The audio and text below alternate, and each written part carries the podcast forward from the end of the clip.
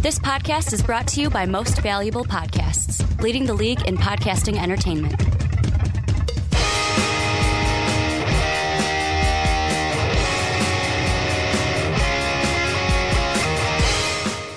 What's up, what's up, real MVPs? Ricky Widmer here, along with the Mark Weber. Dub them ease. And we are back for another edition of the Onside Kick right here on Most Valuable Podcast, your one stop shop for everything in the world of the NFL. Mark, we are continuing our previews. No additional stories, so it's just the four teams we're looking at. We're continuing in the South, this time on the NFC side of things.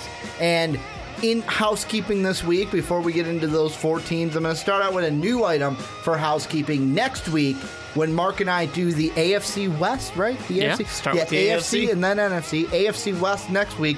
We're going to have an extra segment tagged on to the end of that podcast. We had a comment from ya boy 22, and as Mark said before we were recording, it's not his boy, but Not it's boy. ya boy 22. Had a comment on our way too early mock draft for the NBA saying, hey, can you guys do one for the NFL? We will do that top 10 next week to end the podcast. So be on the lookout for that. Normal housekeeping after that one. If you want to help support the channel more so than you're already doing by watching and listening, make sure to check out Most Valuable Podcast on Patreon. That link down below in the description. $10 tier. You can join an onside kick each and every month you're at that tier and talk about the topic you want ta- want to talk about if English can come out of my mouth. Then we're going to look at the store. I'm finally wearing it, so it makes sense you go. to prop the shirt up. You can get this t-shirt down below in the description, and you can also get it on our website, mostvaluablepodcast.com. Just click the store. It'll take you right to it. You'll see Dave repping the t-shirt. You click it, you buy it, you'll wear it, you rep MVP. You can also check out mostvaluablepodcast.com to check out everything for MVP each and every day. And last but not least, if you're on Apple Podcasts, you're on iTunes, or you have them, go and give the onside kick a five star rating and let us know why you like listening to the podcast each and every week. But, Mark, let's get into this NFC South.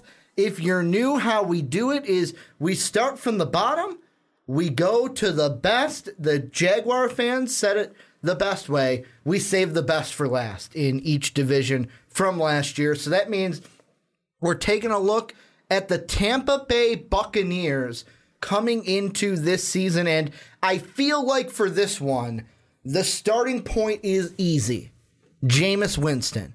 Jameis Winston will be, the Buccaneers will be without him for the first three games of this season. Spoiler alert, you're going 0 3 in those games because you're playing the Saints, the Eagles, and the Steelers. Good luck beating those teams without Jameis Winston. But I'll ask you whichever one you want to start with the team not having him for those three games or the Jameis Winston suspension in general. What are your thoughts about Jameis Winston not being with the team for the first three games? Well, okay, so here's the thing with Jameis. Um, it's interesting right now, and I, I think that the Tampa Bay Buccaneers are getting ready to have to answer a potential question. So, with this time with Jameis, they have not really gotten the promise. They had that one nine and seven year. They had Year six two for and Jameis. ten, I think, was rookie year, and then five and 11 just this past year. So they haven't made the playoffs. They haven't gotten that promise. They still have that Mariota Jameis kind of um, debate, but Which Mariota's kind of winning because he's been to the playoffs. yeah, he has. That's what I was gonna say. He's been to the playoffs, but it's not far away enough to where you're like, damn, we could have had Eli Manning or not Mm-hmm. Eli Manning. Uh, we could have had Peyton Manning instead of Ryan Leaf. But you still, know, playoffs is playoffs. sure, winning is winning though too, and they Mm-hmm. Hey, lost. he won a playoff game. My point is, they didn't get to. Uh, you know, they don't get to the Super Bowl that you're going they for. They played Tom Brady. I'll give him a pass.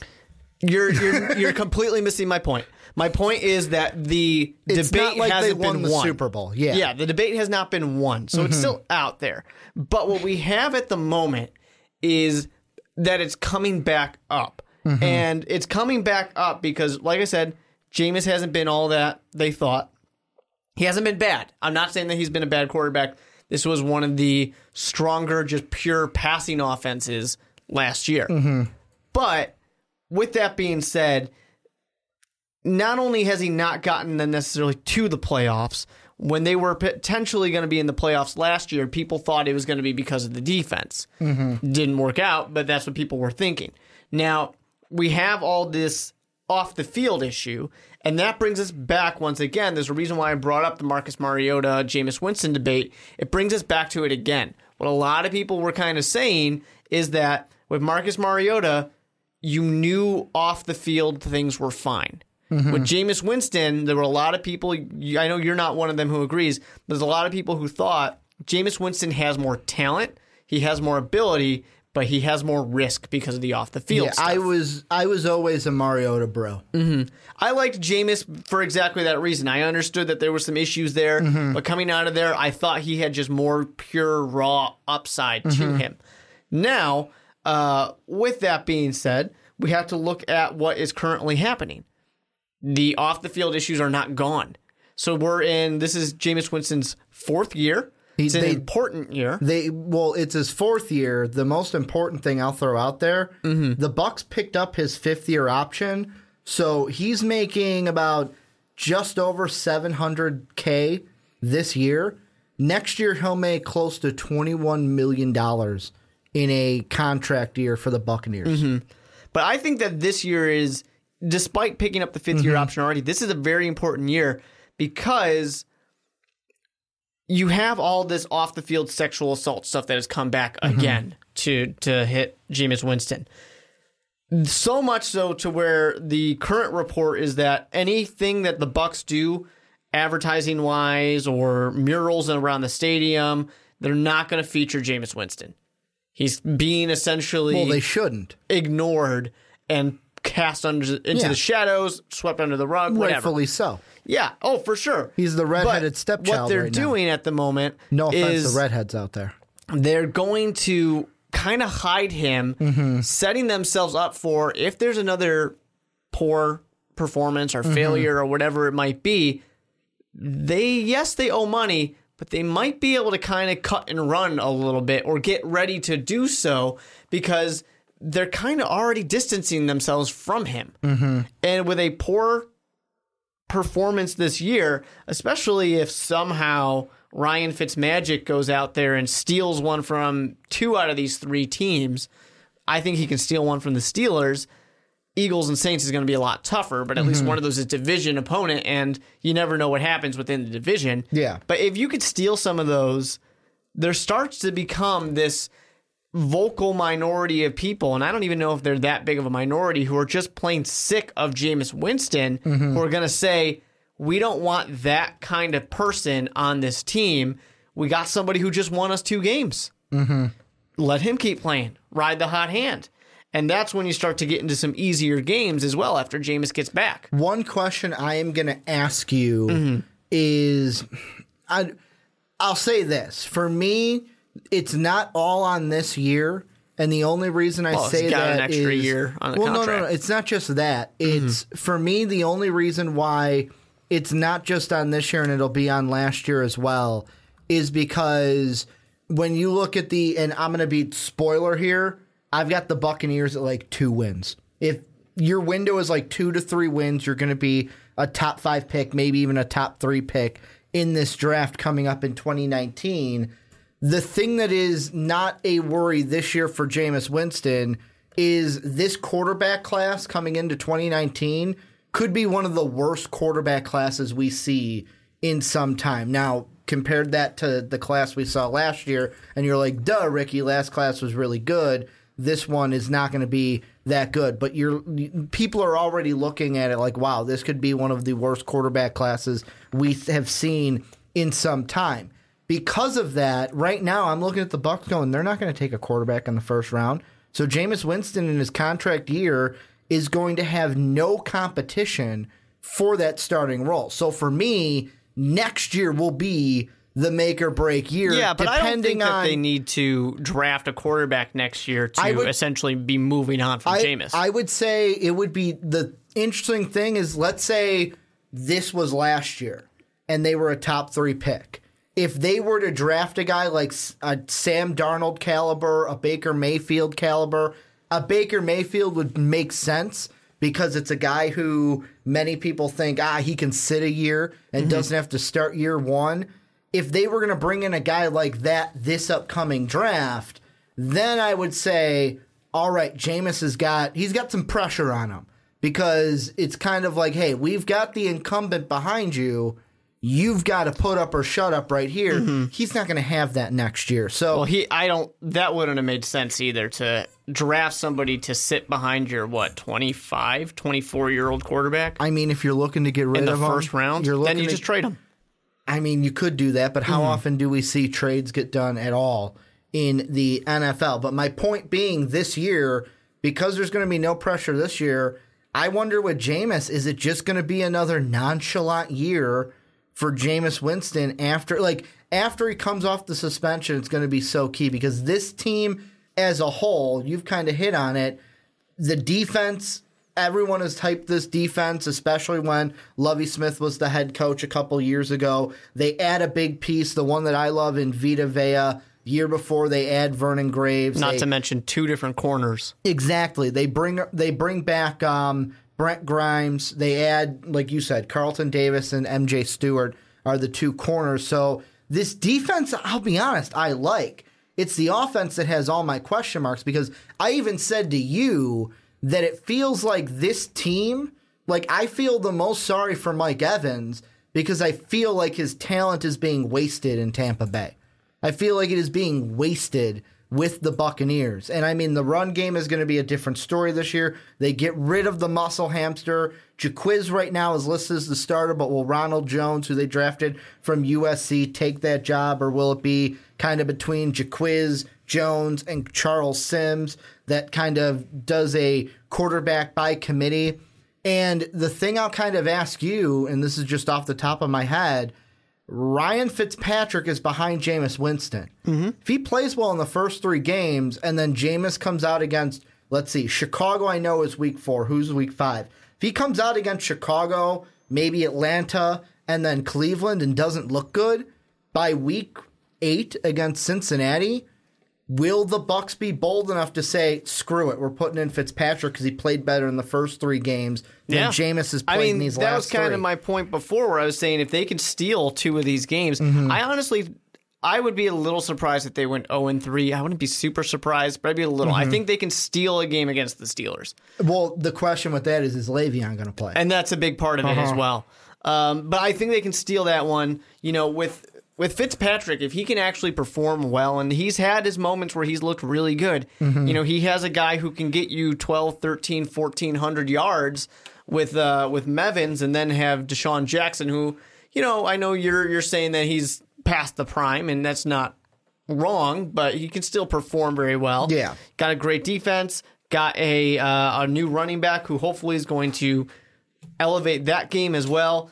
He can perform well with this. He performed good with worse when he was in New York uh, for the Jets that one year. Um, but really, what they have, if they if Jameis starts to do poorly, the big thing for me is the head coach.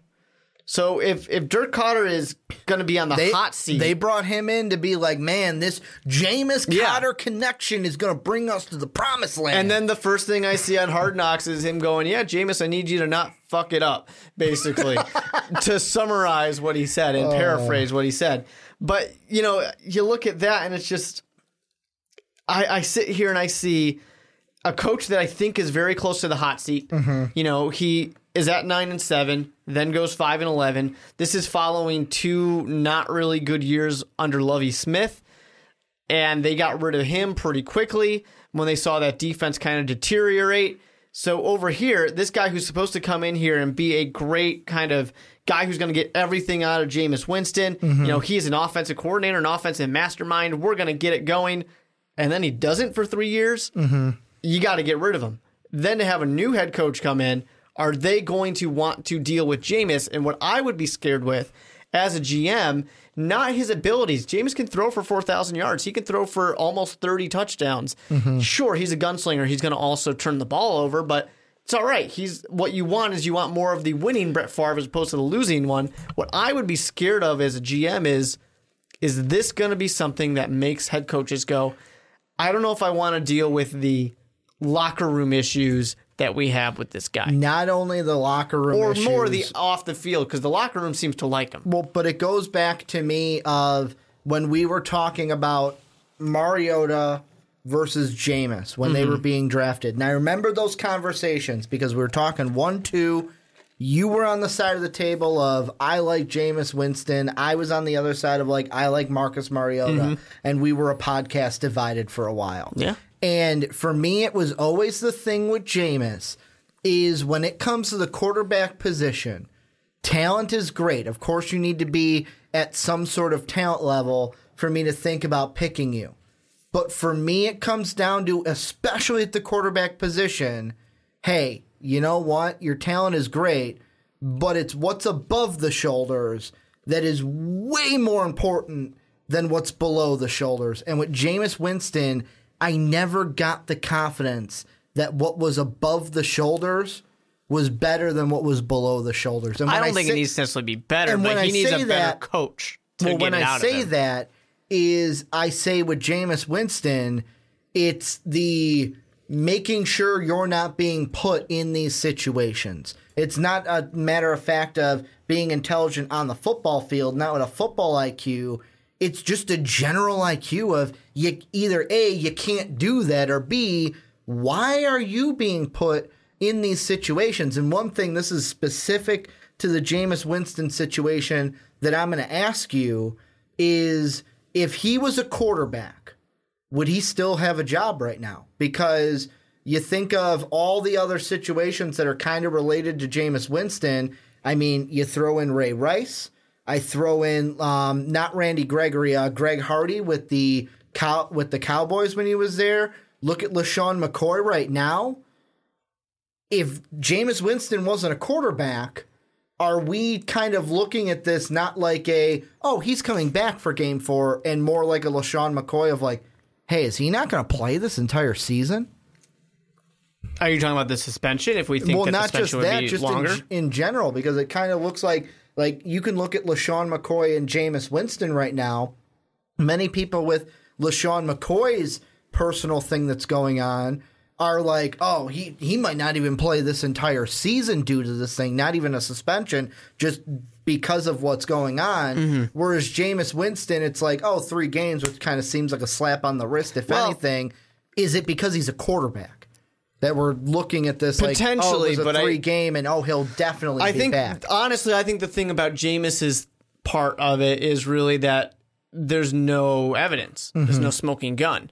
You know, we're Mm-hmm. Well, not. there's there's no smoking gun Yeah. in LeSean McCoy's case. Like the big thing with Ray Rice is we had video evidence. Yeah, that's well. That's what I'm saying. We have video evidence. We have pictures of Adrian Peterson's son. Mm-hmm. Yeah. we had things to really come down hard on these people. Jameis's thing is his word versus versus uh, her word. Mm-hmm. That's all it is, and it's unfortunate that when it comes to sexual assault, that's what it comes down to time and time again: is his word versus her word. Whichever side is victim, whichever side is not. Um, his, his, her, her, whatever it might be. Mm-hmm. So when we have this me versus you, there's not much you can do. And the NFL, the NFL is so inconsistent in the way it does these suspensions. Mm-hmm. Somebody can get suspended a whole year for one thing, and somebody has something that some people are going to think is worse, and they get two games. Mm-hmm. You know, it's completely different, and there's really no rhyme or reason to it.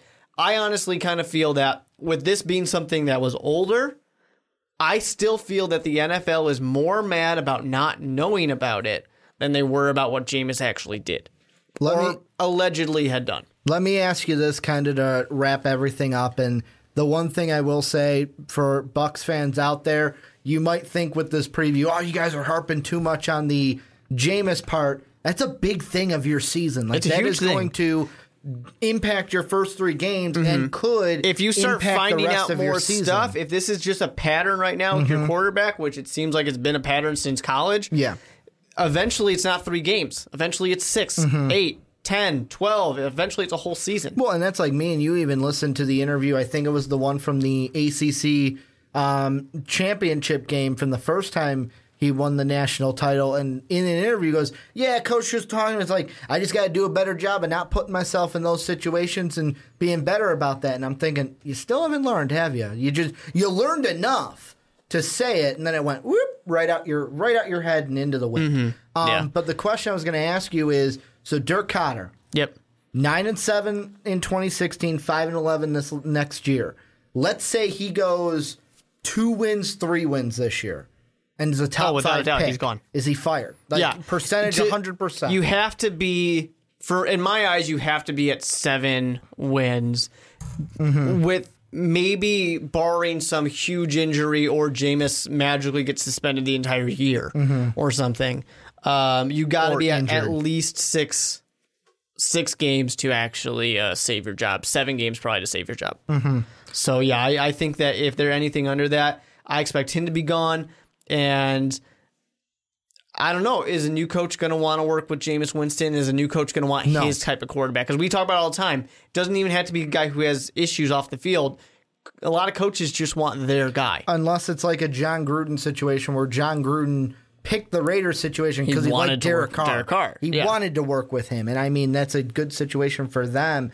But like if I look at the Bucks as of right now, I know we got a couple of weeks um, until our official hold me to them predictions. But the only games I have them winning right now are Week Eight against the Cincinnati Bengals, which I know Buccaneer fans are going, "Whoa, you even got us losing to the Browns? What's going on, Ricky?" Um, but I also got you guys beating the Saints, Week 14. That's it. Like, and even that Saint game, like, I'm not even confident in that one. I just picked it because I'm like, hey, you know what? The week 17, you guys beat the Saints in Tampa last year. So I'll give you that same kind of, okay, you can beat them at home. You're not beating them on the road. But, like, I look at every other game this year, and boy, do they have a hard schedule. The Saints twice, they're going to be a playoff team. The Falcons twice, they're going to be a playoff team. Well, the Saints, Falcons, and Panthers all could be playoff teams. Panthers probably won't. Falcons will definitely for me. Saints on the bubble of where they land. But like every other team, Eagles will be in the playoffs. Steelers will be in the playoffs. Um, Redskins won't be in the playoffs, but they just got a new quarterback who is, I'll say, better than yours. The Giants will be better this season. 49ers could be a playoff team. Ravens could be a playoff team. Cowboys are could be a playoff team. There are so many right on the line playoff teams or definite playoff teams on this schedule. And then the ones that aren't playoff teams, like the Bears and Browns, they got they got drastically better in my eyes from last year. The Bears adding Matt Nagy, we'll kind of see what his offense brings, and then the Browns with everything they brought in from free agency trades in the draft to where I'm like, this could be a two win season for the Buccaneers, and Bucks fans are sitting there going, something needs to change so we can get back to being a team that fights for this division. And this is a team that just very recently proved they're willing to move on quick. How fast did they move on from Mike Glennon? Lovie Smith. How fast did they move on from Lovie Smith? They move fast. Lovie got two years. Mm-hmm. Glennon had one one chance, and that was it. And to be fair, they were number one overall, and they could take a quarterback. Mm-hmm. But if you get an opportunity like that, you might not pass up on it. and I'm looking up really quick. I know Lovie went so Lovie was two years with them, two and fourteen his first year, six and ten his next year. Boom, gets fired right Yep. away. And I still think that nine and seven year, they could have gone nine and seven with Lovie Smith. It wasn't like a oh man, we got Dirk Koetter. That's the reason why we went nine and seven because it's like Dirk Koetter was with you. He was the offensive coordinator for you guys, and Mike Glennon had yeah you're right he had really only one year he had 2013 Yep. and then it was like because he started 13 played 13 then it was like he played six games. He didn't play the entire 2015 year. Then he played only two games for tampa and then he was in chicago and got replaced after four games for mitch trubisky or the trubiscuit as i like to call him here on the podcast. Any final thoughts about the bucks before we move into the atlanta falcons? I just mostly want to kind of survey Tampa Bay Buccaneers fans, mm-hmm. Not necessarily looking at his on the field abilities, but looking at his off the field abilities. You know, our off the field shenanigans is a way to say it, uh, making lighter of it than it should be made. Are you sick of it? Are you? Do you want to move on? Because I've heard kind of mixed things from a lot of Tampa Bay fans. Basically, it's two polar opposites. People are like, I can get over it. And then the other half are saying, no, If he was gone yesterday, it was too late. Mm-hmm. So I'm curious. I'm curious to know. And just as a little bit of um, just one example from the draft that I was talking about for this year, Todd McShay's way too early mock draft, two quarterbacks in the first round. The first one off the board is at pick 17, and it's Drew Lock from Missouri. The next one doesn't even go until pick 26. Mm-hmm. But there's a whole season of Herbert. college football. I get that played. at the time. I like I get that, but it, you look at it, and it's like how many times have we looked at a way too early mock draft, and the first quarterback is not in even the top fifteen of that, or is it even in the top half of this draft? But this is where you guys come in. Let us know what you think down below in that comment section. Are we too low on the Bucks? Are we kind of harping on the Jameis Winston thing too much? Let us know what you guys think down below in that comment section. And Mark, let's move on into the next team, the Hot Atlanta Falcons. And this is a team that I'll be honest, I am really high on this team coming into 2018. One of the best things that I think they did all offseason was their first round pick in the draft, going with Calvin Ridley. Now they have Julio Jones, Calvin Ridley, Mohamed Sanu, one, two, three on that. Not in that order, one, two, three. It's going to be obviously, I think Sanu and Jones on the outside. Calvin Ridley will be your slot receiver in the middle.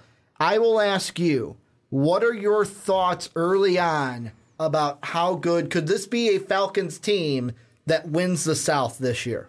Well, it could be because anybody really can win the South because they trade off all the time. Mm-hmm. True. Uh, it's you know it's hot potato. You So gotta pass mean- that thing on. So that means it's not going to be the Saints this year. So you just got to keep passing it and, and see where it goes. But Mm-hmm. the the problem that I'll get to, and then we can praise the Falcons because I like the Falcons Mm-hmm. a lot. Um, it's just Sarkisian's offense. I just don't necessarily know that it gels with this whole team. I mean, it seems like people were struggling with it last year, and if they don't truly uh, kind of push through and get the most out of this, like they had before, you know, of course, when we got to watch the Atlanta Falcons La- storm their way into the Super Bowl. Last year was the first year, though. Yes. I mean, it was the first year with the Sarkisian offense. So you're hoping that this offense has a little bit more grasp of it in year two compared to mm-hmm. year one. And it's not like they were a terrible offense or anything like that. They were a good offense, but it was a noticeable step back from the league's best offense mm-hmm. that took them into a Super Bowl. So they need to kind of get past that and they need to get a little bit more because this passing game it's a great passing game. It's not going to necessarily get better. And apparently Julio wants more money, so he's going to be motivated to play extra hard. Calvin Ridley's a great addition. Matt Ryan, we all know that he's going to be a great quarterback. Getting the run game performing back to where it should be as well, and in not having injuries is going to be a huge part of that. This offense should be able to be really good, and then that defense we know was good as well there's no real reason why the Atlanta Falcons aren't going to be considered a, you know, quite probably a top five team in the NFC. They are right there with everybody. They're, they're mm-hmm. probably the most unloved out of all these top teams, but there's no reason with assuming that the pro- the progress is made offensively in year two of this system. There's no reason why they shouldn't be able to be right up there with all the top teams of the NFC. the thing that I am thinking about this team is I wonder if this is going to be eerily similar to what we saw in Kyle Shanahan's two year tender. Of course, it was only a two year tender uh, or 10 year with the Fal- uh, Falcons before he goes to the 49ers being their head coach last year. But we saw a similar thing where this offense in 2015, Kyle Shanahan's first year, they were seventh in. I'm going off of total yardage, so they were seventh um, offense in 2015. They finished eight and eight. That was Dan Quinn's first year. They don't go to the playoffs. Then that next year, they are now the number two offense in the league. They go 11 and five. They win the South, and they go to the Super Bowl. They should have won that Super Bowl because they got complacent, but they were in the Super Bowl against Tom Brady. Could have almost won it that year. I'm not saying Super Bowl for the Falcons. I'm not going that far, but I wonder if we could see. And this was a 10 and 6 team last year that made the playoffs, beat the Rams in the playoffs, where the Rams were a good team, lost to the Super Bowl champion Eagles, and came closer to beating them than my Minnesota Vikings did in the NFC Championship game. So I wonder if this team, first off, is going to be able to win the division because that's going to be the big thing for this division. As I wonder, whoever wins the division is safe because obviously you make the playoffs automatically.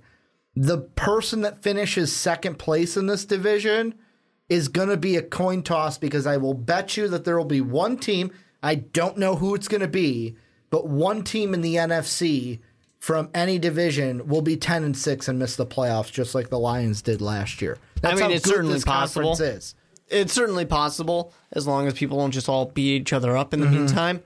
Um, but for the Falcons, I mean, the nice thing about two of the teams in this division, I think, the Falcons and the Saints, they are such uh, well built teams as a whole. And I'm not necessarily dissing the Panthers on this one. I'll claw up all day. But I think the Panthers have a few little holes there that need to kind of be addressed before they can be looked at as one of these just complete teams. The Falcons have everything they need if they can take that step forward offensively. And I think one of the best things that they have going for them, uh, which is always an underrated part of it, really is those five guys right up front on the line of scrimmage. The offensive linemen here, this is one of the best groups in the NFL. They're going to do everything to give Matt Ryan the time he needs to do everything he can with the, you know, with the passing game and then allow Freeman, allow Coleman to really get back to what they were two years ago when they were just dominated and running all over everybody. Mm-hmm. That's one thing they really need to get back to is just that ability to run all day, use up a ton of clock, and free up these amazing weapons like Julio Jones, Sanu, who's a good running, uh, a good wide receiver as well, and then the rookie Calvin Ridley. That's going to be hugely beneficial. And the thing that I think I like about the uh, Atlanta Falcons' chances this year is really going to be the fact that they had last year to be that kind of Super Bowl slump a little bit, the hangover from, oh man, we blew a huge lead, we should have won it. That's all. That's all gone now. We can stop talking about it. Now we are back and we are ready to come back and just actually play some football again without this, you know, cinder block on our shoulders weighing us down. Mm-hmm. The Falcons can just move forward from here. I like this might sound weird, but one of the big things I like about the Falcons this year, and if you've been watching all these previews, I'm usually the first one to bring this up.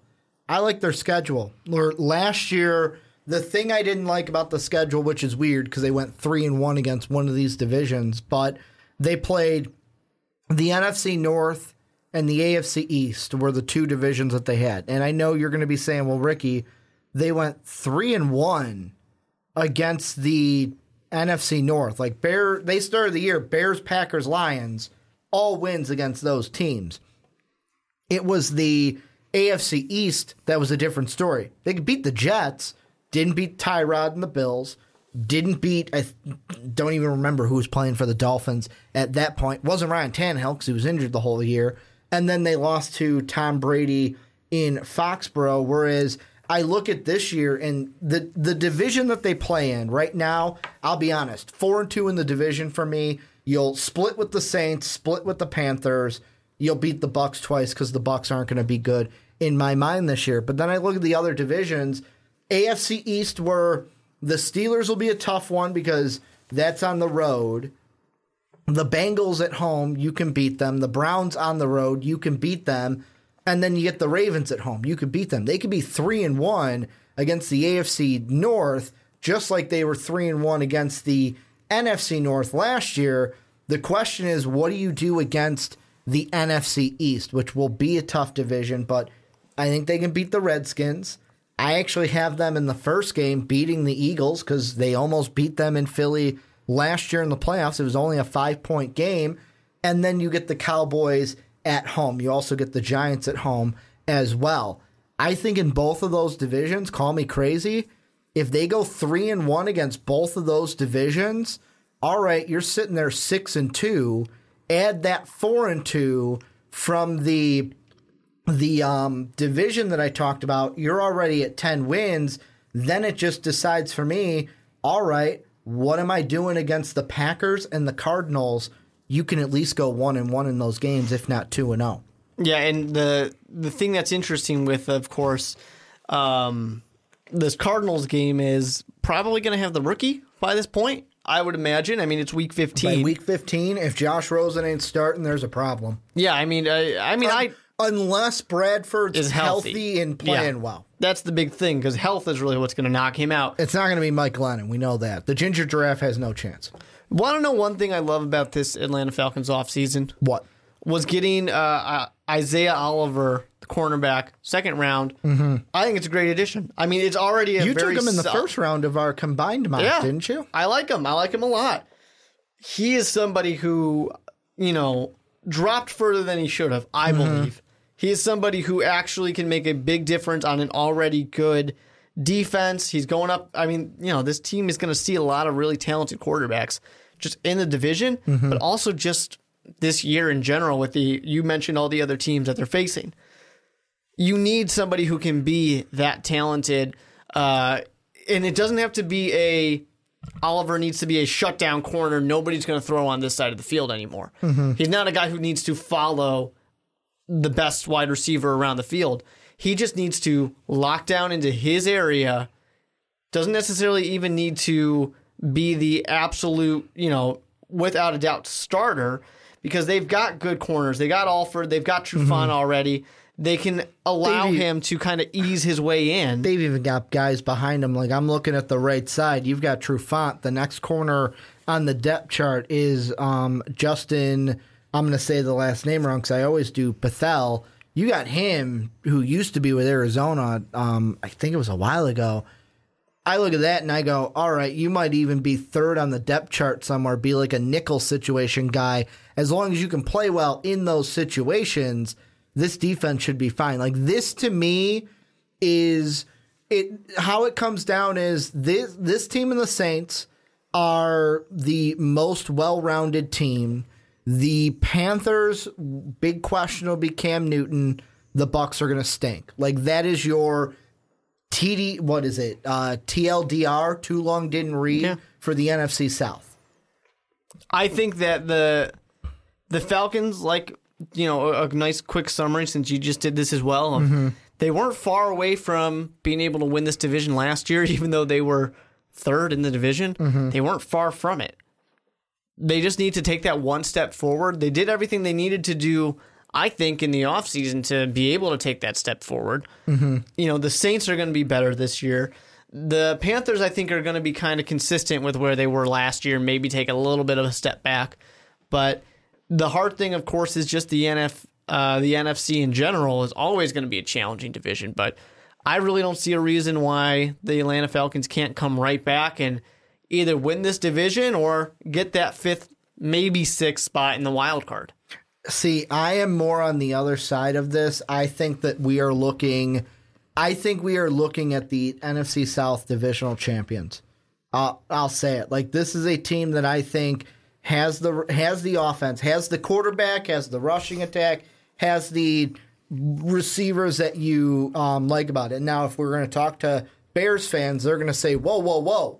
This team took a big hit because they don't have Taylor Gabriel anymore. That's right. Like anyone Turbo. From, anyone from Chicago is saying, "Whoa, the Falcons are a lesser team." They're missing Turbo. because they don't have Turbo out there, but they did get Calvin Ridley. So I mean, you know, we'll see. We we'll see what the Rook has and if he can hmm. fill the shoes of Taylor Gabriel. But I like this team. Julio Jones is one of the best wide receiver. Like, and they even even saying one of the best kind of feels like I'm giving him a slap in the face. He's probably definite top five, maybe even top three wide receiver in this league. You have Matt Ryan, who is a very good quarterback, one of the best that we have in this league to me the difference is what can you do against the divisions outside of the division of your own against the AFC North against the NFC East and really more of that question is the NFC East because I'll be honest right now the only team I got them losing to is the Giants just because I had to have them lose to somebody in that division. I think I didn't think they were going to go 4 and 0.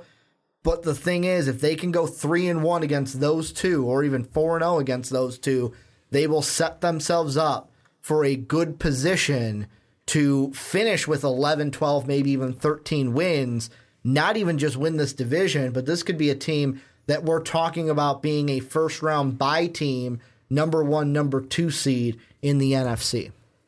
It's possible, but I think it's going to be a tough, a tough one to get that one of those byes. I mean, because you got the The Eagles, the Eagles were Vikings, already really great. The Rams. exactly. Rams, the Vikings. You got a lot of these teams that are here, but you I know, thought you were going to totally gloss over the like. No, I the said- Vikings are good. I said Vikings, and I just thought that Bears fan in you was just going to be like, oh, "Let's gloss over them." the Vikings are a fine team. They can have, you know, they can have a spot, I guess. Uh, but you know, there's a lot of teams in there, and it's going to be kind of tough, especially when you're in a division that's already difficult. You know, not that the Vikings aren't also in a difficult division. Yeah. but it's just one of those things where it's going to be a challenge because of your schedule, because of where you play. That makes it a challenge. But all you really need is to get into the playoffs, and there's no doubt in my mind that the Falcons can't. Mm-hmm. You know, it's pretty much that simple to me. Of they made the right additions offensively, defensively to an already good team that was adjusting a little bit after having lost um, an important offensive coordinator who everything was gelling really nicely with. Mm-hmm. So if you can kind of just move that step forward, keep it going, you're going to be right there. You're going to be right where you need to be. And last year at the sixth seed with ten and six, um, they were the sixth seed, yeah, right? Yeah. yeah, sixth seed with ten and six. That's not a bad place to be. No. that was not a bad place to be at all. And I mean, even the thing like you say, oh, six seed at ten and six. I keep bringing this up, and I will again. The NFC was so loaded. The six seed was at ten and six. The seventh seed, who's the first team out of the playoffs, was ten and six. So it's like the NFC was not no cupcake conference last year. Like, and I think it's going to be the same thing this year, where we could see the top seven teams in this division or in this conference. I keep saying division in this conference all have double digit wins. And it's like you're the seventh team, and it's like, what the hell? We got double digits wins. 10 wins is supposed to. Sh- Remember the days where it was like you're playing Madden, you're like, cool, I got 10 wins. Don't have to worry, I'm in the playoffs. I don't have to worry, my team's going to be in the playoffs. Not no longer if you're in the NFC. If you're in the AFC, you're good to go. Yeah, I mean, AFC, I could see this year five double digits, but let's be honest, it's going to be double digits win the division and probably like a nine and seven, eight and eight make the wild card for the AFC. And then it's like, all right, let's just see between the Jaguars, Patriots, and Steelers who can come out of this conference. Any final thoughts you got on the Falcons before we move on into the Carolina Panthers? I mean, I think we we kind of summarized a lot of it. Calvin Ridley, I'm very excited to watch him. You know, possible offensive rookie of the year candidate. I really like I'm I'm gonna really like him in the slot for this team because I feel like it's gonna be with Julio and Sanu out there. Julio's gonna get the double teams. Sanu will get attention, and the mid he he's gonna have games where the middle of the field is just gonna open up because these secondaries are gonna want to focus more on Sanu and Jones Yeah. to where Ridley with his big body is just gonna be like, hey, I'm just gonna work the middle of the field. And I feel like Matt Ryan is just going to keep finding him and finding him for some big yards. Fantasy football put him in as a, I'm going to say a sleeper be, because even though he was one of the higher rookies in the draft, I wonder where people will draft him I think he's going to go high. in the draft. Do you think so? I mean, he's not going to be like you know first three Mm-hmm. rounds, but I think he's going to be a guy who's going to be there like five six. Especially how we do uh, our draft in our league, that rookie round. He's gonna be might a hot be guy. one, two, three Yeah. in that rookie round. But this is where you guys come in. Let us know what you guys think down below in the comment section about the Atlanta Falcons. Are they going to win the division? Will they be a playoff team this year? What are you excited for? What are you not excited for? Will they make that next step in Sarkisian's second year as OC? Let us know what you think down below in that comment section. And Mark, we are moving on into the next team, and that next team is the Carolina Panthers. And before we get into this preview, I believe you have to do something that you love to do Gotta every time up. we talk about the Gotta Panthers. claw up. You did a little bit too soon. I was setting you up Nope. for it, but you still I was excited. like Sometimes you prematurely claw up. premature clawing up It happens, man. It happens to the best of us. I was trying to make it work, but it, Yeah. the, the elation part wasn't there. But a premature claw up for Mark over there on the other side of the table because he's just so Mm-hmm. excited to talk about the Carolina Panthers. And the first question I want to ask you Yeah. about these said Panthers is about Cam Newton because you mentioned it before we started recording. You you were looking at this team. You're like, man, this passing attack was not good last year. They're a team that first off traded Kelvin Benjamin away. Their leading receiver last year was they had Devin Funchess, but they also had Ted Ginn Jr. Ted Ginn Jr. is now gone. Torrey Smith, they get him via a trade, I believe, this offseason. I believe that's when they got him this offseason because he was with the Eagles last year. They get Torrey Smith. They get DJ Moore via the draft. Christian McCaffrey still in that backfield, although Jonathan Stewart no longer there. They get CJ Anderson. So now it's McCaffrey, Artis Payne, CJ Anderson, and then Elijah Hood in that backfield. What are your thoughts on this Panther team, Cam Newton in this offense? Can they turn it around this year? it's it's kind of it's kind of rough because the running game was really good last year, and I expect the running game will just still be really good. The defense is good here. the The problem that they have, like you were mentioning, it's just that passing game. It's just mm-hmm. not good enough, and the wide receivers have never been amazing. And even when they have good ones, you know, like Benjamin has not really been the healthiest of wide receivers out there. Um, so it's just a, it's just a kind of difficult thing to see and say, man, they've got this really talented quarterback. They got this great running game, great defense. Why don't you give him some weapons? I Why don't you give him something to throw the ball to? I forgot to mention another big addition to this passing game, to this offense, that I believe might help change your mind just a little bit, or not even change your mind, just add into it. They have a new OC this year. Do you know who it is? Tell Big me who it old. Norv Turner is now the OC after taking a year off last year. Mm-hmm. After being the OC for the Vikings, I believe for only two years. He was with us three years. He was with us 2014 to 2016. Norv Turner is another new addition Yeah. to this offense, being the OC for the Panthers in 2018. I have a big question when it comes to the offense here for mm-hmm. the uh, Carolina Panthers, and it's a question of.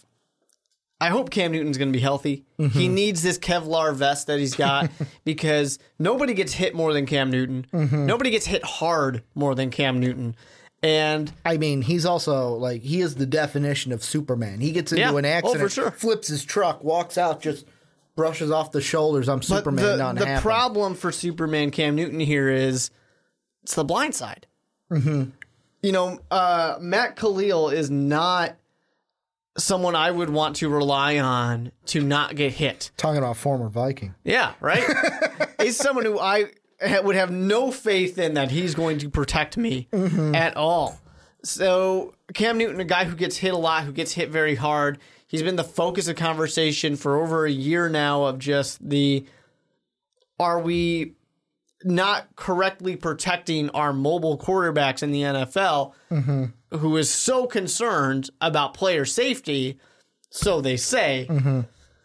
Cam Newton's one of those guys who always kind of gets the raw end of the deal here, and he's a you know he's a big guy. He's built like Big Ben, where he's not going to get hurt, but Big Ben has been hurt, and he has been a guy who has not been able to do the things he used to be able to do in his career. Cam Newton's getting to that point now where what is he 29? Yeah, 29 years old, where eventually you're going to start slowing down a little bit Well, and some of that some of those hits are going to come up and uh, kind of eat away at you. and it's important that you say that because one of the things that Norv Turner is going to bring to this offense, like I was looking at an article and they were saying that Norv Turner is going to bring a lot more drop back passes to this Panther offense. And for me, the big question with Cam Newton is when you look at the quarterbacks in this league. I mean, I'm just going to go through the the playoff quarterbacks and some of them better than others. Tom Brady, Big Ben, this is from last year. Blake Bortles, Alex Smith, Marcus Mariota, Tyrod Taylor. About maybe 3 of those, I mean Big Ben you can kind of say is flexible. He's only a Not so much anymore. he's he's not as mobile as he used to be. I'd put him more in the drop back really the only ones that are mobile with air quotes were Tyrod and Marcus Mariota. They're at the bottom. The other guys are at the top. Then you look at the NFC, Carson Wentz or Nick Foles. Carson Wentz, like, isn't like, yeah, he runs sometimes, but he's not as mobile, recklessly mobile as he was in college. He's more of a drop back. Oh, if it breaks down, I can run forward. Well, it helps that you have an amazing offensive line and great wide receivers. You look at Case Keenum, he wasn't really mobile last year. You look at Jared Goff, he wasn't a mobile quarterback last year. You look at Drew Brees, he definitely ain't a mobile quarterback. You look at Matt Ryan, he's not a mobile quarterback. The only one to make the playoffs last year that was a true mobile is Cam Newton. The question is, as you are getting older, can you make that transition into being a successful drop back passer? Because the more you get older, the more you can't rely on that athleticism.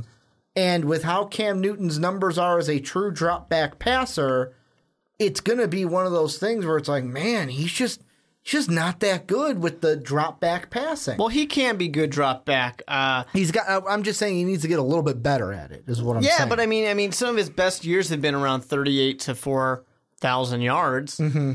I, I don't think there's anything wrong with that. I mean, he 2015, his best year, he was not necessarily yardage wise, but he was 35 touchdowns to 10 interceptions.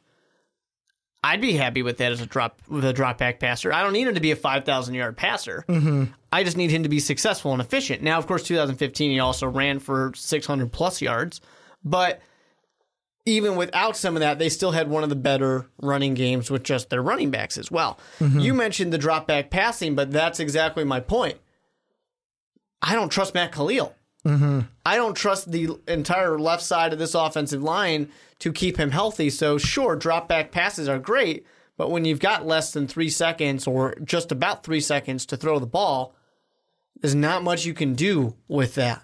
You know, that's the thing that kind of worries me for Cam Newton and the Carolina Panthers and what can stall them. Mm-hmm. Now, they still have the potential. If they can move towards just kind of being very fast, you know, very just West Coast Yeah. with this offense, get the ball out of your hands really fast. Don't really worry about the which they're North coming to get me. Which That's North, what Norv Turner, Turner, has been more West Coast. Yeah, that's what he really does it pretty efficiently. But you really got to, when you don't have a good offensive line, West Coast is a little hard to pull off at times because you just need, you don't need a ton of time for it to mm-hmm. develop, but you just need enough. And fortunately for the Panthers, having a really good run game is going to help at least keep the defenses honest. That's why I'm I'm focusing on three guys on this offense. Mm-hmm. The first one's Greg Olsen. I think that if he stays healthy, he is going to flourish the most in this Norv Turner offense because I'll just do I actually want to do some quick research. I probably should have done this before the podcast, but you had what the I said 2014 to 2016 was when he was with Minnesota. I just want to look really quick to see if um, Kyle Rudolph was leading the receiving. So 2014 for the Vikings, the leading receiver, it was not Kyle Rudolph. Kyle Rudolph only had, well, he only had 34 targets. I think he was hurt that year. Greg Jennings was our leading receiver. But then 2015 mm, wasn't Kyle Rudolph again. It was Stefon Diggs, but Kyle Rudolph was Oh, this isn't second working out for on you. the team. No, it's not. And then 2016, just to see, it was uh, Thielen the Thielen, and Kyle Rudolph was um, second off. But the point I can make from that is that the Vikings have two really good wide receivers, like two wide receivers that I would say are better than the top two wide receivers for the Panthers. And I'm sorry if that's a dig at Torrey Smith, but it's kind of a You're little saying dig back in like that Torrey Smith. 2014, 2015 team? I, would- would, not say so back I then. would still say Thielen and Diggs have been Those- production, but Thielen has was productive last year. Norv Turner wasn't there last year. No, no, no. But I'm saying like even like we've seen progression out of Thielen for this year. So he led the team in 2016, Mm-hmm. got better in 2017. But yes, that was with Pat Shurmur's offense. The thing I think is Greg Olsen's going to be the main benefactor from Norv Turner because yes, Torrey Smith is a good wide receiver, but I don't think he's the Torrey Smith of old. Devin Funchess to me, I've never liked like I've never fell in love with Devin Funchess. He's just been like all right for me. And that's why number two, the second player I'm focusing on, is DJ Moore. I feel like people are going to focus on Torrey Smith. They're going to focus on Devin Funchess. Hell, they'll even focus on Curtis Samuel to where DJ Moore is going to have a sneaky surprise or sneaky surprising rookie year to where a lot of people who aren't focusing on Carolina are going to turn their heads and go, whoa, who's this guy in Carolina that's really tearing it up? And then the third guy I think that will benefit from this Norv Turner West Coast style is the running back Christian McCaffrey. More so also because he doesn't have to compete with Jonathan Stewart for carries and can be the if de facto number one running back for the Panthers. Well, I mean, certainly that's going to help as a running back, not having someone to be a committee with, essentially. But And he's also the per I would say the mm-hmm. perfect West Coast quarterback because he's kind of like a receiver at the running back position. I mean, it certainly helps. I, I think what what I want to see out of Christian McCaffrey, and I and I liked Christian McCaffrey, McCaffrey last year, is mm-hmm. I want to see him really own the running back portion of being a running back. And I mean, mm-hmm. it, it's nice to have the pass catching ability as well, but I want to see him start to really own the actual being a running back mm-hmm. with the Carolina Panthers and with DJ Moore. I don't necessarily think that that many defenses, you know, fans maybe, but I don't really think that defenses are going to sleep on him. I think he walks in here being quite probably the second best wide receiver on this roster. I don't want to discount Funchess. I mean, he was an 800 yard wide receiver last year. He did well for an offense that wasn't that great. Cam only had like 3,200 maybe, 2,300 maybe, uh, or 3,300 passing yards. So it wasn't an explosive passing game last year, anyways. I mean, it's one of the worst passing games in the NFL. Does it get better? Does the passing It game should. get better, and by how much do you think it'll get better? Well, I, I it's, it's hard to say how much because it's hard to know wh- how prominent the running game is still going to be. Because the one thing I will say, and Saint fans will like this whole year, Saint, Saint, uh, Saints fans will bring up the play that um, happened in Minnesota and use that as a chip on their shoulder. But I remember watching that first round game against the Panthers and the Saints, and that was a game where there was oh, I can't even remember who it was. The um, I think he was a rookie wide receiver. Yeah, I can't even remember who the wide receiver was in the end zone. He goes to catch it on the side of the end zone, and it just goes right through his hands. And it was a blatant drop to where it's like that would have swung the game for the Panthers.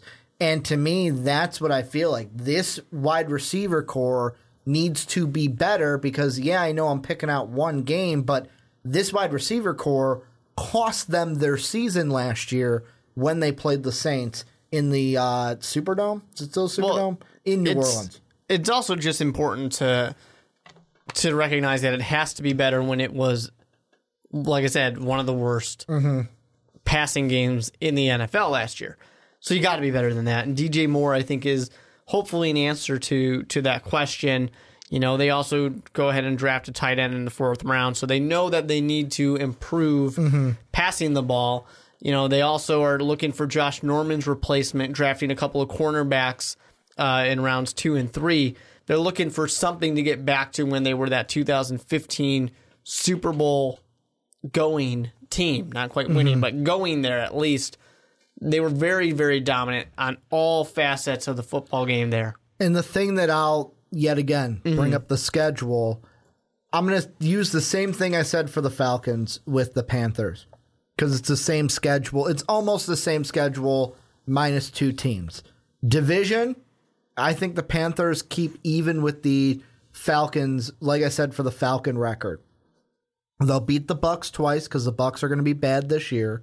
They'll split with the Falcons, losing the road games, winning the home games. They'll split with the Saints, winning the home game, losing the road game. For me, the AFC AFC North I'll start with. I see them 2 and 2. The Ravens, I don't think that the I don't think the Panthers are as good as the Falcons in that matchup. Ravens get the win although it's in Carolina. And the Steelers, you get them on the road if the Falcons can't even beat the Steelers on the road. You on Thursday night on a shortened week are not going to beat the Steelers in week 10. That to me brings the question of, like I said for the other one, NFC East, were, yeah, I could see them going three and one against that division. Cowboys will be the biggest question, but Eagles is a loss. Giants and Redskins could be wins. And then it comes down to, yet again, like I said, for the Falcons, what do you do against the Lions and the Seahawks? Yeah, you get the Seahawks at home. Lions are on the road, but those could even be two games that the Panthers lose. So this is a team, depending on the schedule being a little tougher for them, they could be like a 8 and 8, 9 and 7 team, or if they're really good, could be a 10 and 6, 11 and 5 team. Yeah, they this team has one of the bigger ranges. You know, mm-hmm. like you mentioned, you know, it can be anywhere from an eight and eight team to an eleven win team.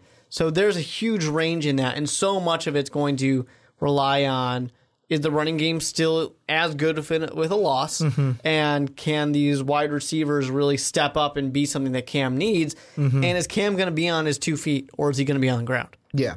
you know, defensively they're good. I want to see how these two corners, these two rookies, are going to be.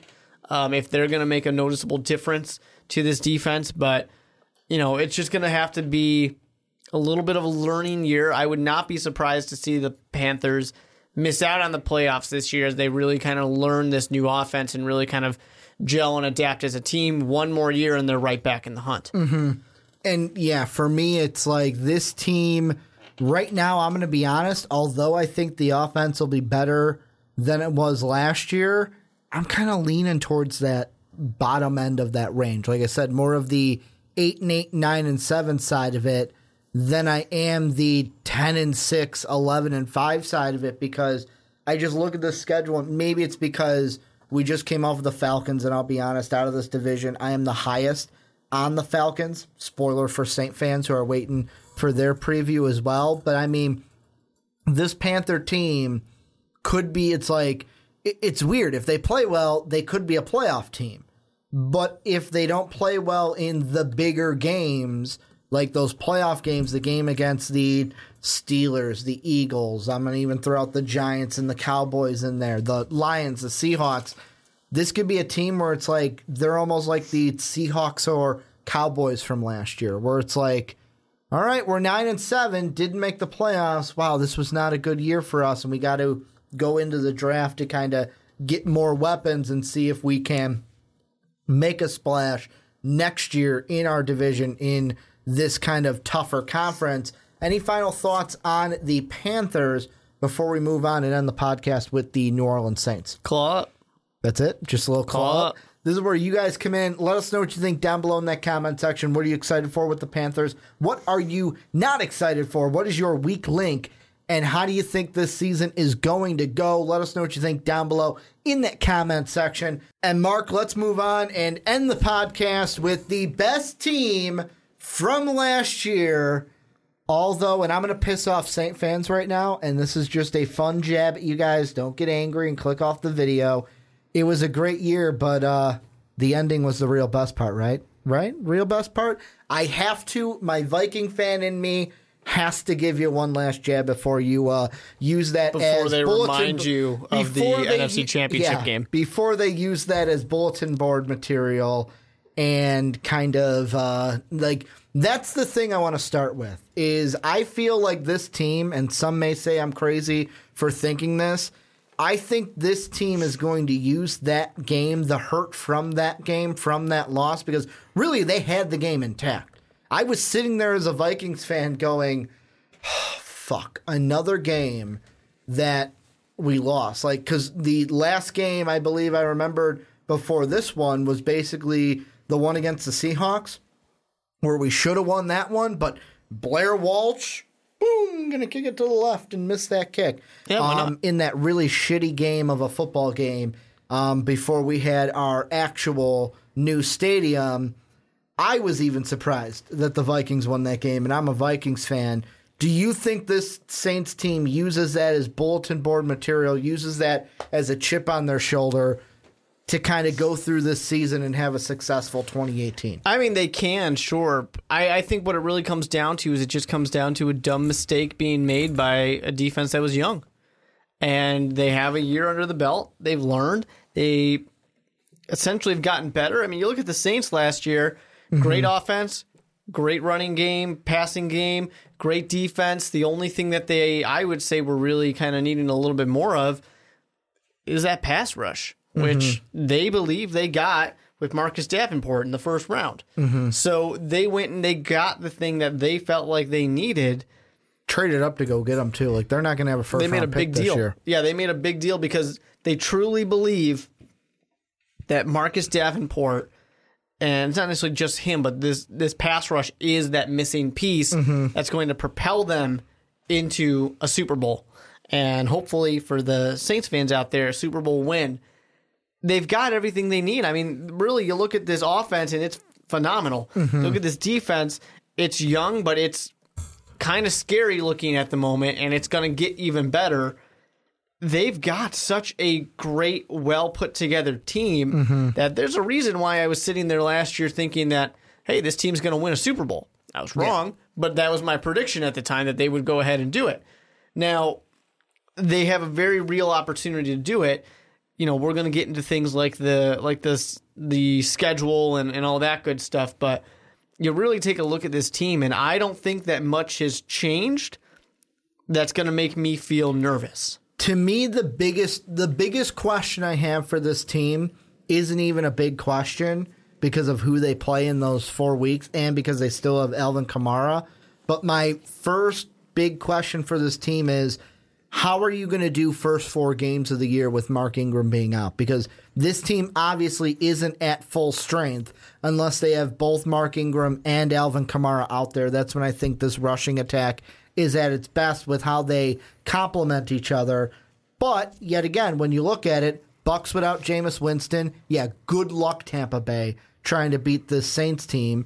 The Browns, you, you should be able to beat the Browns even without Mark Ingram. Then it becomes the two question games where it's like the Falcons on the road, the Giants on the road. Those are the only two games without Mark Ingram. I go, okay, how are you going to do in those games?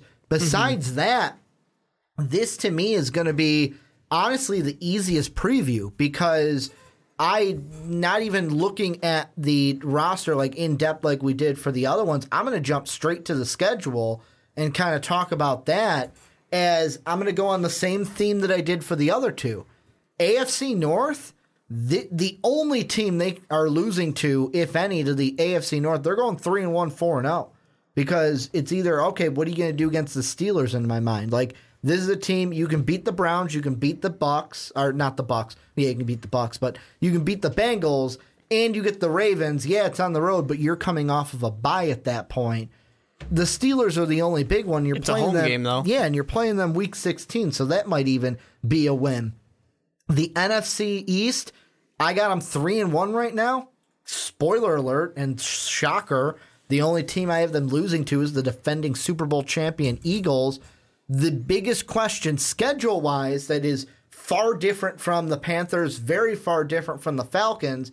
Like I mentioned with the Falcons, their two just random games are the Cardinals and the Packers, which I think are very winnable games because the Falcons beat the Packers last year, and the Cardinals could be starting a rookie quarterback, or not the Fal- yeah, the Cardinals could be starting a rookie quarterback when they play the Falcons. The Saints, they get the Vikings in Minnesota, who, yeah, I know Vikings fans will say, yeah, we should have beat you so we can win that one. Still is going to be a tough one in prime time. And then you play the Rams. Yes, it's at home, but it's the LA Rams in prime time. So, I mean, for me, that's the big question mark. How do you do in those two games? And can you get a steal against the Steelers, get a steal against the Eagles without having a team get a steal against you? Yeah, I mean the the Saints they have such a powerful team. There's so many powerful teams in the NFC, uh, but they have such a great team offensively and defensively.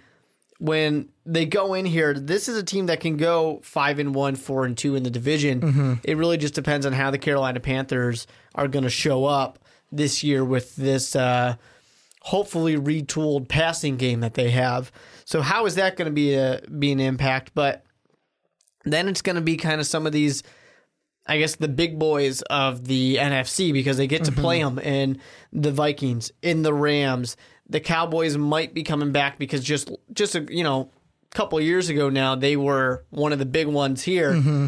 Uh, and of course, the Eagles. You know, they have all these, and the Falcons are there too.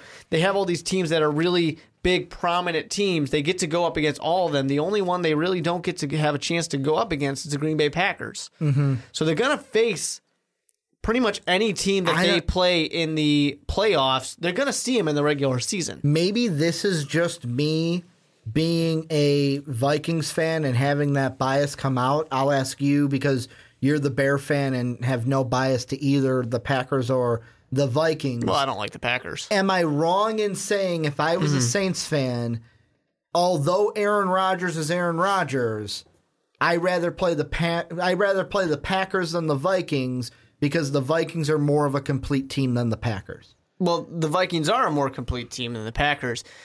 I need to see Kirk Cousins play for the Vikings before I can answer that question. Because if I'm sitting there right now, I'm always going to be more scared of Aaron Rodgers than anybody but Tom Brady. Mm-hmm. That's just as simple as it is. If I'm if I got the choice of, of playing anybody, with the exception of the Patriots, or playing Aaron Rodgers, taking anybody. In that case, Patriots are also a better coach team than the Packers. that's why I took them out of it. Yeah. Yeah. Uh, you know, so they get to play Jared Goff in the Rams. You know, they're going to play Matt Ryan in the Falcons, Kirk Cousins in the Vikings in that defense. They're going to play the Cowboys with Ezekiel Elliott having his full season. They're going to play Carson Wentz's Eagles, or as we might want to say, Nick Foles, the Super Bowl MVPs, Eagles. Um, that's Which- just a little joke, but we got a comment on one of the videos. I think it was from last week or one of the preview videos where the, commenter basically goes the so what Nick Foles wins a Super Bowl and he becomes like when did Nick Foles become one of the greatest quarterbacks in the NFL? he's a Super Bowl MVP. no, it's just fun to say it. Uh, but he is as good as, as Peyton Manning. because he tied that record against. If Peyton only Manning. he can get one more Super Bowl ring, he will officially be as good as Peyton Manning. No questions about God, would that? Do you think that would kill Peyton Manning, or he wouldn't lose any sleep over it. it? He wouldn't lose any sleep over it. He would both have. Think about that. Eli and Nick Foles would then be better than him, or as good As as him. good as him. Well, yeah. Eli's better than him, I think. No, two and two. Yeah, but he beat Tom Brady. Something Peyton Manning could Well- never do. Sure, sure. That's the one thing he's got on his brother. Uh, the only thing he's got. But he goes, yeah, but I was never benched for Geno Smith. So True. there is that. Um, but yeah, I mean, the Saints here, they were such a good team last year. I mean, like I said, that was my Super Bowl team last year. I thought they were, when it got to the playoffs time, I'm like, all right, Saints, they're going to win it all. Um, they didn't, but they did a lot to to make you excited, to make you happy. I don't believe that Ingram being gone for four games is, is going to matter in the slightest. Buccaneers, Browns, throw it away.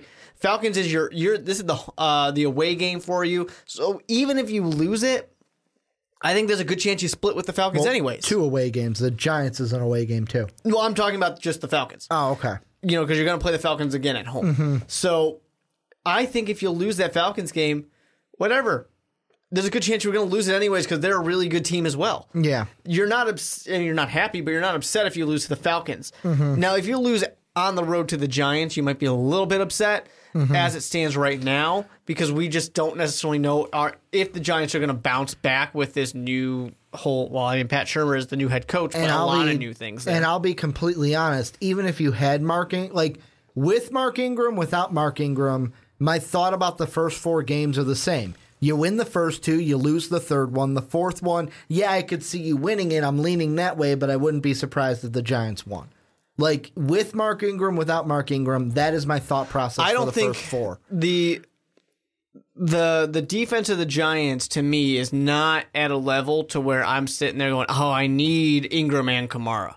No, I think you can mm-hmm. win with just Kamara, just Yeah, fine. That's why I'm saying with either or, my thought process is the same. I would Mm. Falcons are the ones that have a lean- tough defense. I'm going to lean the way of the Saints against the Giants, but I would not be surprised if you told me, yeah, the Giants won that game. I'd be like, oh, okay. Like, I didn't pick it, but yeah, I not I'd shocked be, I'd be a little surprised. I would. It depends how they were playing in those first three. Like, it's going to be week four. What do we see Yeah. from the first two Well, years? obviously. Our Yeah. first two seasons. How's I just say, Saquon as we stand right now, Yeah. I would be a little surprised if the Giants won that game. Yeah, right now I'll be honest. I have them three and one Yeah. in those first four. So it's not like I'm saying, ooh, they're going to be two and two in that. But I mean, for me, I wonder how much of the to me the game that I am circling. If I'm circling one game on this schedule, it's no shocker which one I'm circling. Can you guess which one I'm going to say? The Vikings game. The Viking game. Like Yep. as a Saints fan, that would be the one that I would circle because That's your revenge game. for me, it's not just that.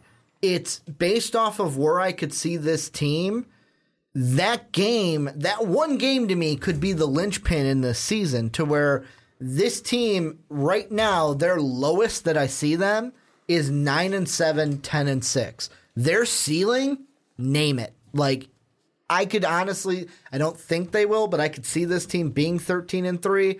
More so if you said they were 11, 12 win team, I'd be like, yeah, I could see that. What did they shock wins and get wins over the Vikings and the Rams or like the Eagles or the Steelers, one of those winning playoff teams that we expect. But like that Viking game could be the answer to, oh, we were 9 and 7 off. We would have won that Viking game 10 and 6. We could have been in the playoffs. Or will it be a, oh, we were 10 and 6 and we were a wild card team. Man, if we would have won that Viking game, we could have been 11 and 5 and possibly mm-hmm. won the division or had a better they seed. have they have a bit of a stretch. I mean, they're playing the Vikings. They're going to mm-hmm. be on the road against the Vikings. They're going to be at home against the Rams, but still, the Rams are another one of those teams everyone's looking at in the NFC. Mm-hmm. Skip the Bengals, Eagles. You're home again, but that's your defending Super Bowl champion. I Yeah. mean, you're right there in the thick of it. And if you really want to go a couple steps further, you got the Falcons and the Cowboys coming up after I that. would say week 7 to week 13 is the stretch I go to, minusing week 10, because that's Mm-hmm. a for sure win for me because I'm not high on the Bengals. The Ravens, although I would pick the Saints in that one, they That's the, an upset The game right Ravens could be a trap game Yeah. for the Saints. The Vikings and Rams will be tough because they're going to be. I expect both of those teams to be winning teams, playoff Mm-hmm. teams in the NFC. And then week 11 through 13, Eagles I expect to be in the playoffs. Falcons I expect to be in the playoffs. Cowboys I expect to be fighting for that sixth seed. So it's like you're playing week 7 to week 13. You're playing six games against teams that could have winning records at the end of the year and all could be playoff teams at the end of the 2018 season. I mean, as it stands for me right now, besides the Packers, they're playing the rest of the playoff teams in the NFC in their regular season. Mm-hmm. They're playing the Eagles. They're playing the Vikings. They're going to play the Rams. They're playing everybody right here, and of course the Falcons. So they're going to see them all. Mm-hmm. The exception is that Packers team, and if it's not the Packers, then there's a good chance it could be the Cowboys, and they're going to play them. So there's, or not the Cowboys, the Panthers. You know, they're all mm-hmm. right there. They're going to play all these teams. They do not have a easy way into the playoffs, but this team is so good. I'm very confident in them at least getting a 10 and 6 Well- record. And that's why going back to my first point, I wonder if this team will use what happened last year as that chip on their shoulder to kind of muscle through this tough schedule. Because I'll be honest, out of all the teams that we've looked through in this division, this is the only schedule that if you gave me the three the last three we looked at, I'm going to take the Bucks and kind of throw it out because I don't see them being a winning team. The other three I can see them possibly being playoff teams. You gave me those schedules, I would look at this one and go, "Well, this is the one I'm completely throwing away because I don't want any part of that." I don't want any part of that one, mainly because of, and I know what you're saying. Oh, Ricky, but the AFC North and the A- NFC East are the same. The division is the same. Exactly. To me, the the biggest difference are those two games because the Saints get the Vikings and the Rams. We already looked at the Panthers. They get the Seahawks and the Lions, who, spoiler alert for me, both of those teams are not going to be playoff teams this year. This is the beginning of the end for the Seahawks with Pete Carroll and the Lions. I just don't think they're going to be as good as they were last year in Matt Patricia's first year. And then with the Falcons, and yeah, this is a little Falcon history along with it. They get the Cardinals, who I'll take the Cardinals over the Vikings or the Rams any day. And then they get the Packers, who for the Falcons, they have a history of being able to beat the Packers. So that would be one of those two, Falcons or Panthers, would be the schedule that I would take over the Saints for sure. Yeah, it's it's interesting, but no matter what, it's kind of difficult for any of these teams. Um, so it's just going to kind of have to be a you know you gotta. there's you can't afford to let a team upset you in that case. The you know? Buccaneers. Yeah, you gotta win those games that are your kind of easier gimme type of games. Buccaneers, Make sure you Browns, win them all. Bengals, like any of those teams. Don't let anybody kind of sneak past you because that's going to cause a problem for you. Um, you know, just essentially for for a team like the Saints is you're good enough as is. Mm-hmm. You just got to kind of keep it together. Don't let something embarrassing like that end to your season last year. Don't let that stick in your head. Get past it and just move forward. if I there's four games that you mentioned that, and then I look at the schedule thing, and that the Browns and the Bengals I'm still going to keep as Saint wins, but there's four opponents that I could see as like mm-hmm. don't don't go in and underestimate them. The Buccaneers week 14 because the Bucks beat you last year. And week 14 they're going to have Jameis coming back. Um and then Giants, Redskins or Ravens. Like any of those three teams yes, I would pick the Saints right now in those games, but I would not be surprised if week four, five, or six, or four, five, or seven, because they have the bye in week six, if you told me at the end of that week, yeah, the Redskins beat the Saints, I'd be like, all right, yet again, didn't pick that game, but I'm not totally shocked Yeah. that the Redskins beat the Saints. Oh, I'm not totally shocked that the Ravens won. I'm not totally shocked that the Giants beat the Saints. Yeah, it's certainly possible. I mean, it's any given Sunday. Mm-hmm. It's pretty simple in that case, but that's why I'm saying, you know, especially in a tough division like the NFC South, you can't afford to lose these games that you should be able to win. You have to make sure that you aren't the reason why, you know, you miss out on the playoffs, why you miss out on winning your division. I will ask you kind of a loaded playoff question with this team. Okay. Number one, if this team makes the playoffs in Yep. any place, wild card or division, how much of a Super Bowl favorite would you put them in? And two, do you think this has to be a team that wins the division and finishes in the top four? Or could this be a team we see be a wild card team and wreck through the playoffs to get to the Super Bowl? I don't think they have to win the division. I think it certainly helps. Um, it's useful, and I can answer your question with as it stands right now. It is the Saints are my Super Bowl favorite. Okay. still after even after last year, they had a fluke play is why they lost. well, they And had I- a rookie mistake. yeah, and I lost. think they could have beaten the Eagles. That would have been. It would have been an interesting one. A lot of It would have been woulda, coulda, shouldas. Yeah. In that one of who would have won that game. Any final thoughts on the Saints before we wrap this thing up?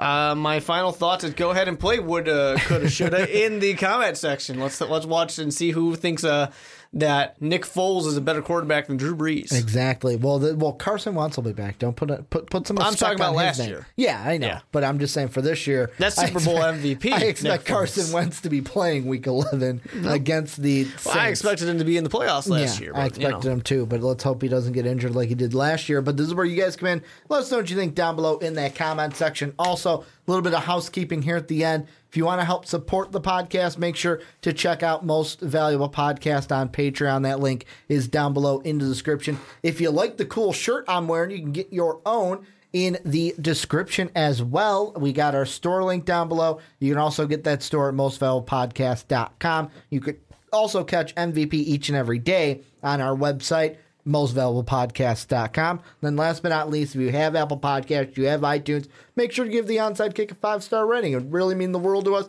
And type a little something, something about why you like listening to the podcast each and every week. Mark, we are almost done with the previews. We got one more division, well, one more side of it. Two Two, divisions divisions to go. Yeah. One side with the West to go. So we are now officially 75% through our previews. Don't forget, next week we will also be doing a top 10 for a way too early NFL mock draft. That coming to you because your boy 22, not Mark's boy, your boy 22 went ahead and asked for it. So we said, why not? We'll go ahead and do that. Also, make sure to check out our NFL predictions. I'll put the playlist, it'll pop above Mark's head right now as I'm talking. But thank you guys for watching on YouTube. Thank you guys for listening on podcast services around the world. And as always, have a good day, everybody.